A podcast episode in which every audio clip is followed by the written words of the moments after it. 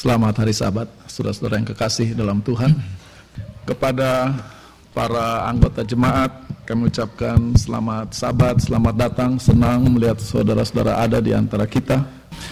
Kepada para tamu, terima kasih sudah memilih untuk berbakti bersama-sama dengan kami pada hari Sabat ini. Seperti Anda bisa lihat, ada banyak tempat duduk, jadi kalau mau cari gereja menetap bisa pikir-pikir tentang gereja ini beberapa hari yang lalu saya menerima kartu di kotak pos dan kartu ini dikirim oleh Ibu Bariso. Ucapan terima kasih kepada jemaat Yunisda. Saya akan bacakan kartu ini. Kepada keluarga jemaat Yunisda adalah suatu hal yang sukar bagi saya untuk menyatakan saya punya rasa terima kasih kepada Anda sekalian tanpa menyucurkan air mata. Keluarga saya dan saya sangat terharu oleh kebaikan yang telah Anda tunjukkan. Anda telah melawat Dale, menyanyi dan berdoa untuk dia. Bahkan Anda telah memberikan sumbangan uang yang begitu dermawan dan bunga yang begitu indah di upacara pemakamannya. Kami bawa pulang dan bunga itu bertahan lebih dari satu minggu. Terima kasih untuk trio yang telah menyanyi di upacara Dale juga makanan untuk resepsi dan bahwa sebagian dari Anda menginap di hotel untuk menghadiri upacara pemakamannya. Dale akan sangat terkejut kalau dia mendengar cerita ini ketika Yesus datang. Terima kasih kami ucapkan dari lubuk hati kami yang paling dalam. Bagaimana kami bisa berterima kasih kepada Anda dari Rebecca dan keluarga. Dan di dalam kartu ini ada cek sebesar seribu dolar sumbangan untuk dana pembangunan gereja. Mrs. Bariso, thank you so much for the generous donation. However, I think the biggest gift that you have given to this church is the gift of peace. Your husband's ministry and you have brought peace to this church. And that is why I chose the topic for our sermon today. Blessed are the peacemakers as a tribute to Dale and his ministry and you as a partner in his ministry. And in order for everybody to understand, I will say it in bahasa Indonesia. Di dalam observasi saya, orang Indonesia itu unik. Untuk waktu yang terlalu lama, orang Indonesia hidup di bawah pemerintah yang totaliter atau keras. Tidak ada kata-kata yang baik dari pemerintah. Yang ada hanya ancaman dan hukuman. Dan orang Indonesia melihat pemerintah hanya sekelompok orang yang memikirkan diri sendiri. Dan rakyat hanya dimanipulasi dan hanya ditipu. Itulah sebabnya orang Indonesia selalu curiga melihat pimpinan. Dan itulah yang terjadi kepada gereja Yunisda.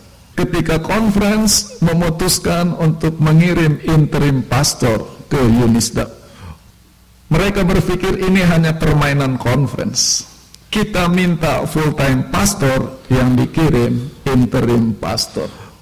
Fakta bahwa yang menjadi vice president untuk ASEAN Pacific Ministry pada waktu itu adalah seorang Philippines pendeta Bermudas dan dia mengirim pendeta Filipin lain ke Yunisda.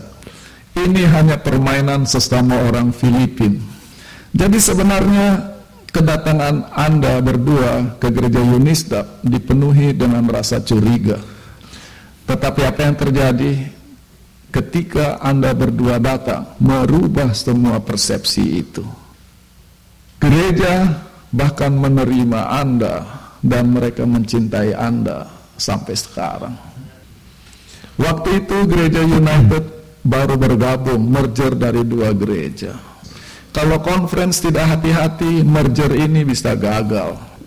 Tetapi pelayanan Anda berdua telah membuat merger ini menjadi solid dan kuat. Dan Anda telah membawa kedamaian ke dalam gereja ini. Itulah sebabnya melihat apa yang Anda lakukan, saya ingat kata-kata Tuhan Yesus, berbahagialah orang yang membawa damai bahwa Anda berdua membawa damai ke dalam gereja kami itu tidak mudah.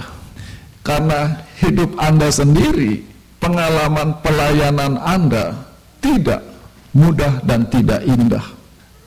Saya ambil satu contoh.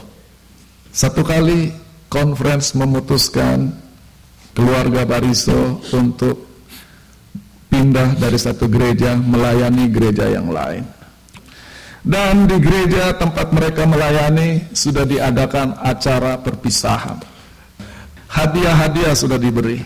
Tiba-tiba Pastor Bariso menerima telepon dari conference bahwa di gereja yang baru seorang anggota yang sangat berpengaruh hanya satu orang menolak kedatangan pendeta Bariso. Oleh karena itu conference memutuskan pendeta Bariso tidak jadi pindah ke sana. Bagi keluarga pendeta itu sangat menyakitkan hati bahwa pelayanan kita ditolak. Tapi yang lebih menyakitkan lagi, conference setuju dan mendukung penolakan itu gantinya menegur orang yang menolak. Orang itu pasti besar kepala. Tapi gantinya Anda berdua merasa pahit dan kecewa. Anda tetap melayani dengan segala kerendahan hati. Baik tidak mudah. Sebelum datang ke Yunisda, Anda melayani berbagai gereja. Gereja di Menton anggotanya adalah dokter-dokter yang kerja di Loma Linda Hospital dan profesor di Loma Linda University. Gereja-gereja yang lain adalah gereja-gereja dengan bangunan mewah dengan fasilitas lengkap. Yunisdak hanya gereja sederhana dengan fasilitas sederhana. Bisa saja Anda kecewa dan tersinggung dikirim ke gereja seperti itu. Tetapi Anda melayani kami dengan penuh rasa gembira dan bangga. Itulah sebabnya pelayanan Anda berdua menjadi berkat bagi kami. Dan mengingatkan kata-kata Tuhan Yesus, diberkatilah orang yang membawa damai. Ucapan berkat ini adalah ucapan yang ketujuh dari kalimat-kalimat berkat. Dan ucapan berkat ini, berbahagialah orang yang membawa damai adalah pusat dari seluruh ucapan berkat dalam khotbah di atas gunung. Ucapan berkat dimulai dengan kalimat berbahagialah mereka yang miskin di hadapan Allah karena merekalah yang mempunyai kerajaan sorga. Dan ucapan berkat yang ke-8 setelah yang ketujuh mengulangi mengulangi janji yang sama berbahagialah mereka yang dianiaya oleh karena kebenaran karena merekalah yang mempunyai kerajaan sorga menunjukkan bahwa ada ikatan antara berkat yang pertama dengan berkat yang ke-8 kita pindah dulu ke Injil Lukas Ketika Lukas menuliskan silsilah Tuhan Yesus, dia menulis dari bawah ke atas. Dimulai dengan Yusuf ayahnya, Eli kakeknya, dan naik terus ke atas dengan puncaknya Yesus adalah keturunan dari Enos, dari Seth, dari Adam, dan ditutup dengan kata anak Allah. Dengan kata lain, semua manusia di atas dunia ini adalah anak Allah. Kenyataan ini menjadi unik. Ketika Tuhan Yesus mengatakan, "Berbahagialah orang yang membawa damai, karena mereka akan disebut anak-anak Allah." Dan Lukas mengatakan bahwa kita semua adalah anak-anak Allah. Jadi, kalau kita bukan anak-anak Allah, kita ini siapa? Dan ini adalah hal yang baik untuk kita pikirkan di dalam ucapan bahagia ini. Kalau kita tidak membawa damai, jadi kita bukan anak-anak Allah, kita ini siapa? Maka sekarang kita akan lihat latar belakang dari ucapan bahagia ini. Kita lihat bahwa ucapan bahagia itu dimulai di ayat 3 dari Matius 5. Sebagaimana 10 hukum dimulai di ayat 3 dari Keluaran 20. Dan ayat 1 dan 2-nya mengatakan sebagai berikut. Ketika Yesus melihat orang banyak, dia naik ke atas gunung, kemudian dia duduk. Murid-muridnya datang kepadanya. Dia membuka mulutnya dan mulai mengajar mereka dengan berkata, Berbahagialah orang yang Saya bisa lihat cara Matius 5 dibuka. Paralel dengan cerita keluarnya orang Israel dari Mesir. Israel dipanggil Tuhan keluar dari Mesir. 12 murid Yesus dipanggil oleh Yesus untuk ikut dia. Israel ditunggu Tuhan ke gunung Sinai Matius 5 katakan Yesus naik ke atas gunung mengumpulkan murid-muridnya. Di Sinai Tuhan mengumumkan sepuluh hukum. Di atas gunung Tuhan Yesus mengumumkan ucapan-ucapan berkat. Isi sepuluh hukum dengan isi ucapan berkat itu sama. Bagaimana cara hidup orang yang menjadi umat Tuhan? Bagaimana cara hidup orang yang menjadi anak-anak Allah? Maka kalau sepuluh hukum adalah untuk Israel, maka khotbah di atas gunung adalah untuk Israel yang baru, the new Israel. Yang kedua, kalau kita lihat latar belakang perjanjian lama, ucapan berkat di Alkitab perjanjian lama ada dua macam. Yang pertama adalah panggilan uh, untuk hidup rohani dan etika itu merupakan persyaratan untuk bisa menjadi umat Tuhan. Yang kedua adalah apa yang disebut prophetic apocalyptic blessing, yaitu ucapan berkat yang dikaitkan dengan nubuatan. Dan biasanya itu berkat untuk akhir zaman, apokaliptik. Dan isinya lebih merupakan penghiburan dan kekuatan. Kita lihat contoh yang pertama panggilan untuk hidup rohani dan etikal. Mazmur pasal 1. Ucapan berkat. Berbahagialah atau diberkatilah orang yang Lalu apa isi dari tingkah laku orang itu? Orang yang tidak berjalan menurut nasihat orang jahat. Lalu apa isi berkatnya? Dia akan seperti pohon yang ditanam di tepi aluran air. Dan buku Mazmur dan buku Amsal penuh dengan ucapan berkat seperti ini. Isinya adalah dorongan dan bahkan tantangan supaya pembaca atau pendengar bisa masuk ke dalam kelompok orang yang diberkati oleh Tuhan. Ucapan berkat seperti ini biasanya bicara tentang kehidupan sekarang dan masa kini. Lalu jenis ucapan berkat yang kedua. Daniel 12 ayat 12. Penutupan nubuatan. Berbahagialah mereka yang menanti-nanti dan sampai kepada 1335 hari. Ini merupakan ucapan berkat yang memuji kesetiaan dan ketekunan seseorang.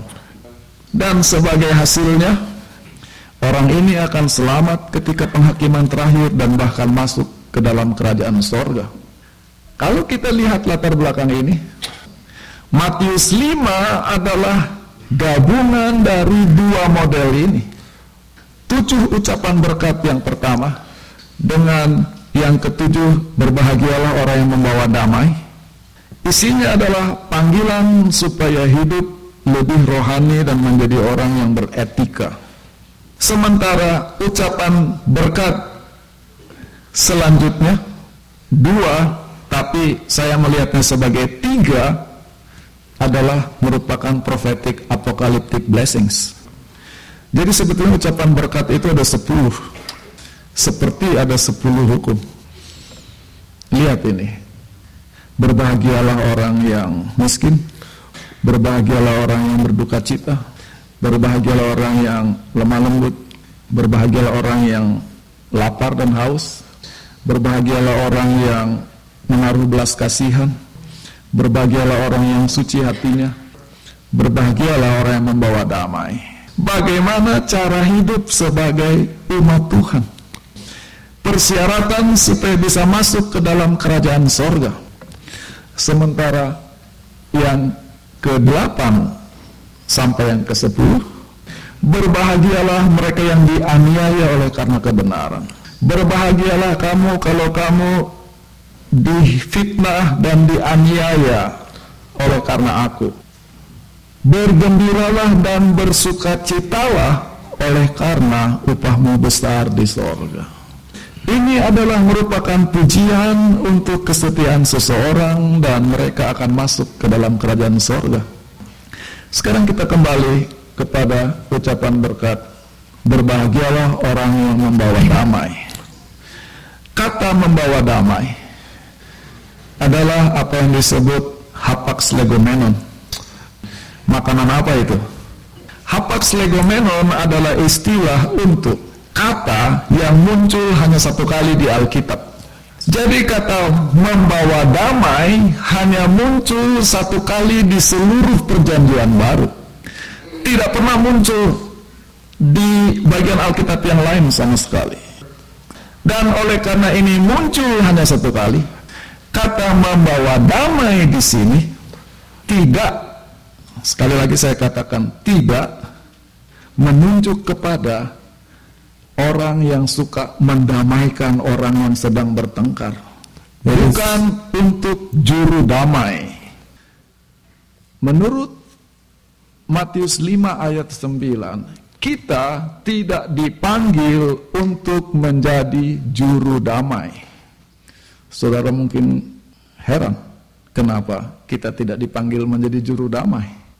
Kalau kita lihat ucapan berkat semua ucapan berkat ini dari 1 sampai 6 semuanya bicara tentang keadaan seseorang bukan tentang apa yang dilakukan seseorang.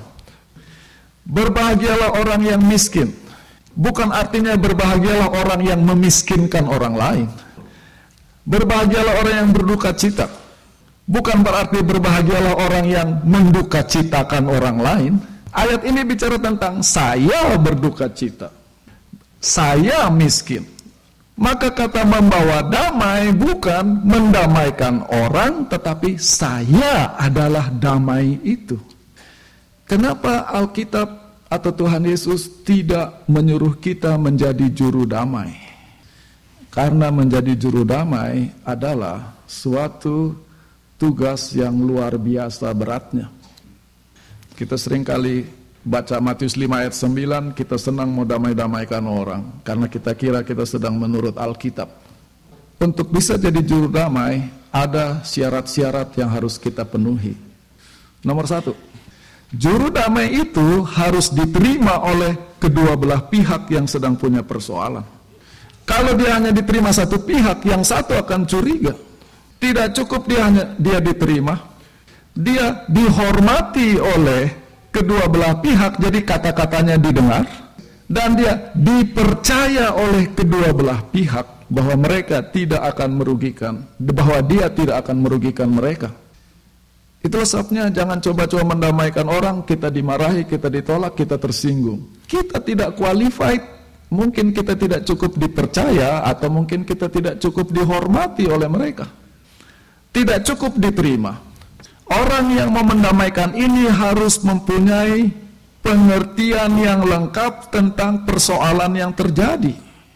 Jangan sampai kita mau mendamaikan, kita duduk dengar ceritanya, kita heran-heran, oh saya nggak tahu kalau persoalannya seperti ini.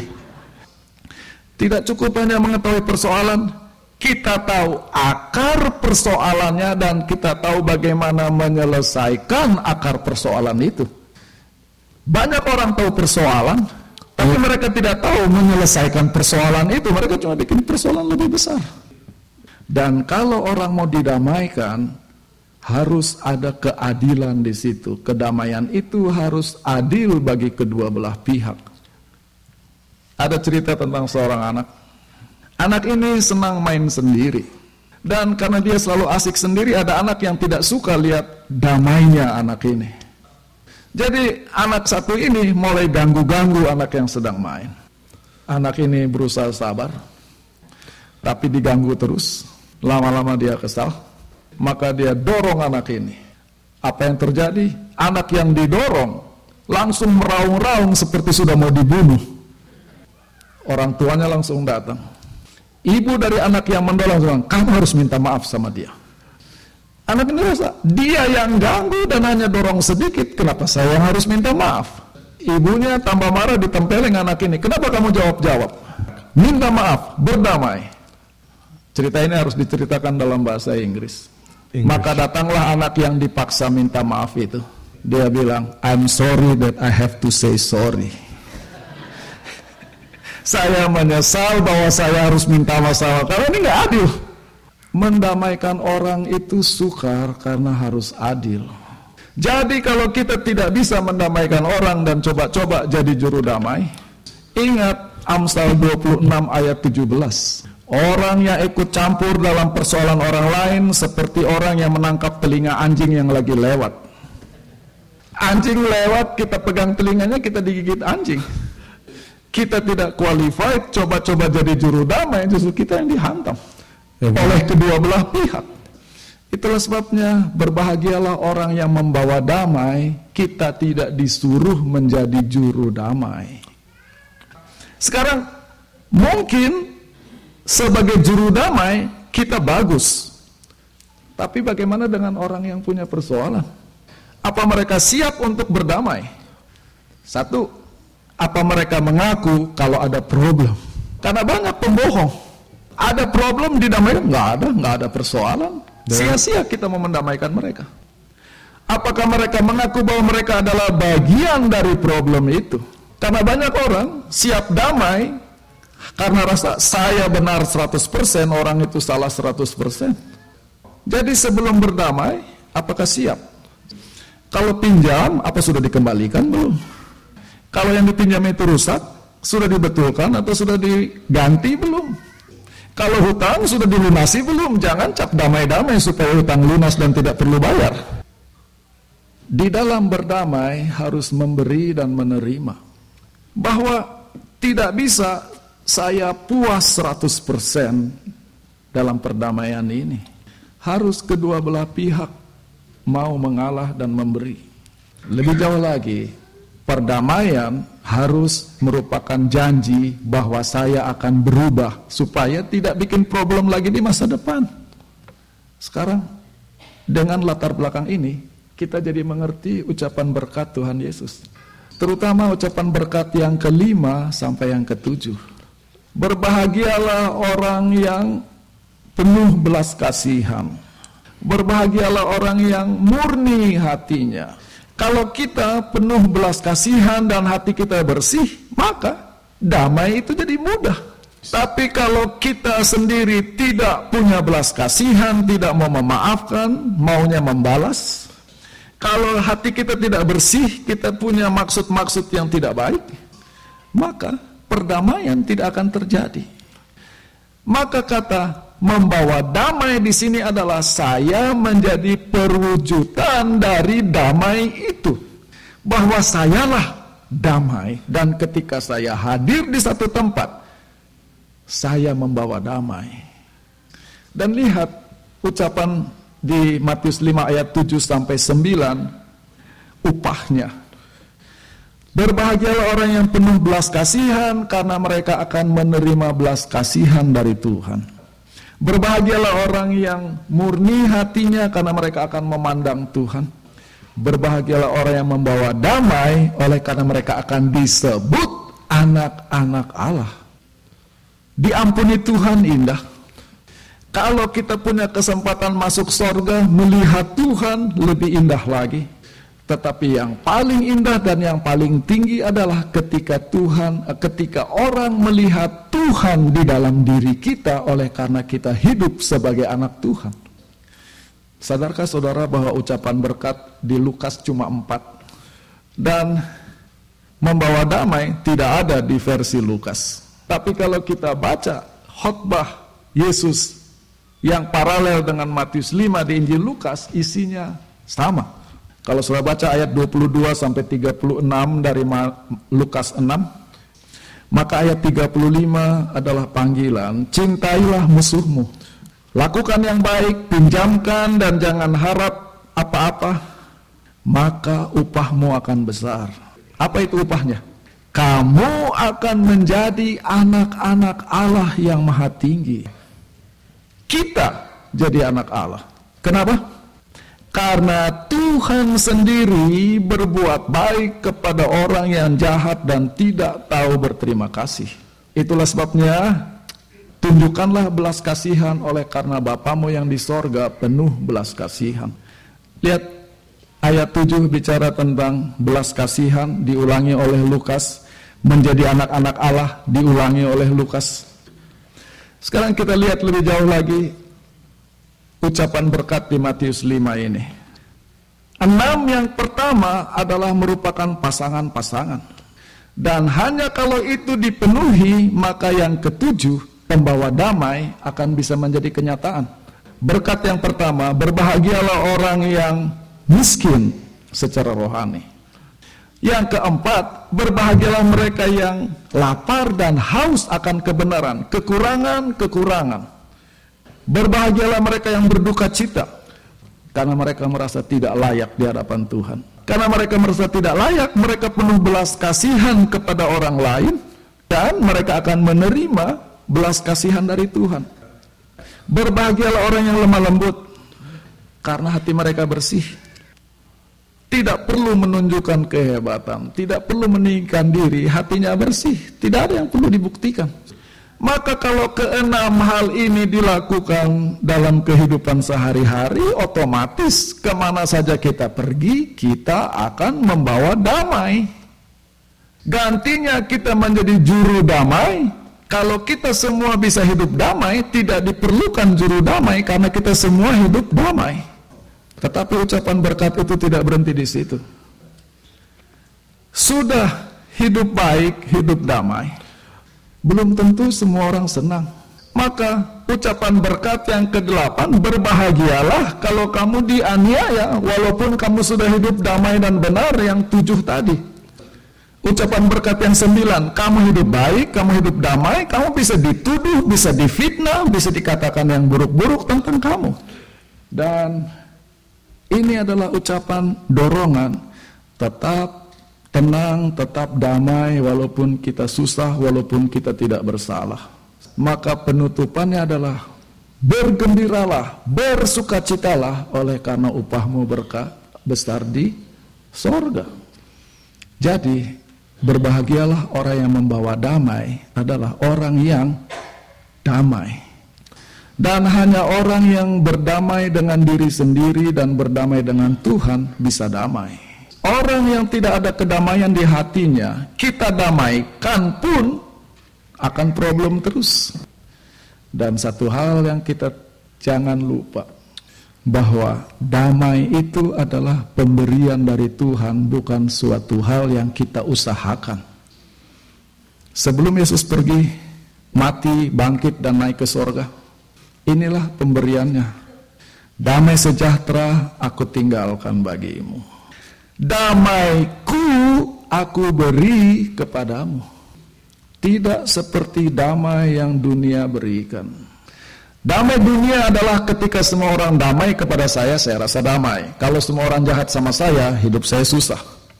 Yesus katakan, damaiku kuberikan kepadamu. Bayangkan sedang hujan lebat badai sedang terjadi dan saudara berdiri di rumah dari balik jendela kaca melihat keluar. Basah di luar, angin sangat kencang, kilat sambung menyambung dan menakutkan. Tapi sudah lihat saudara dalam keadaan kering, bersih, hangat. Kenapa? Karena ada kaca. Itulah damai yang Tuhan Yesus mau berikan. Hidup bisa susah, hidup bisa berat, tetapi kalau kita punya damai yang diberikan Tuhan, segala kekacauan di luar tidak akan punya pengaruh ke sini.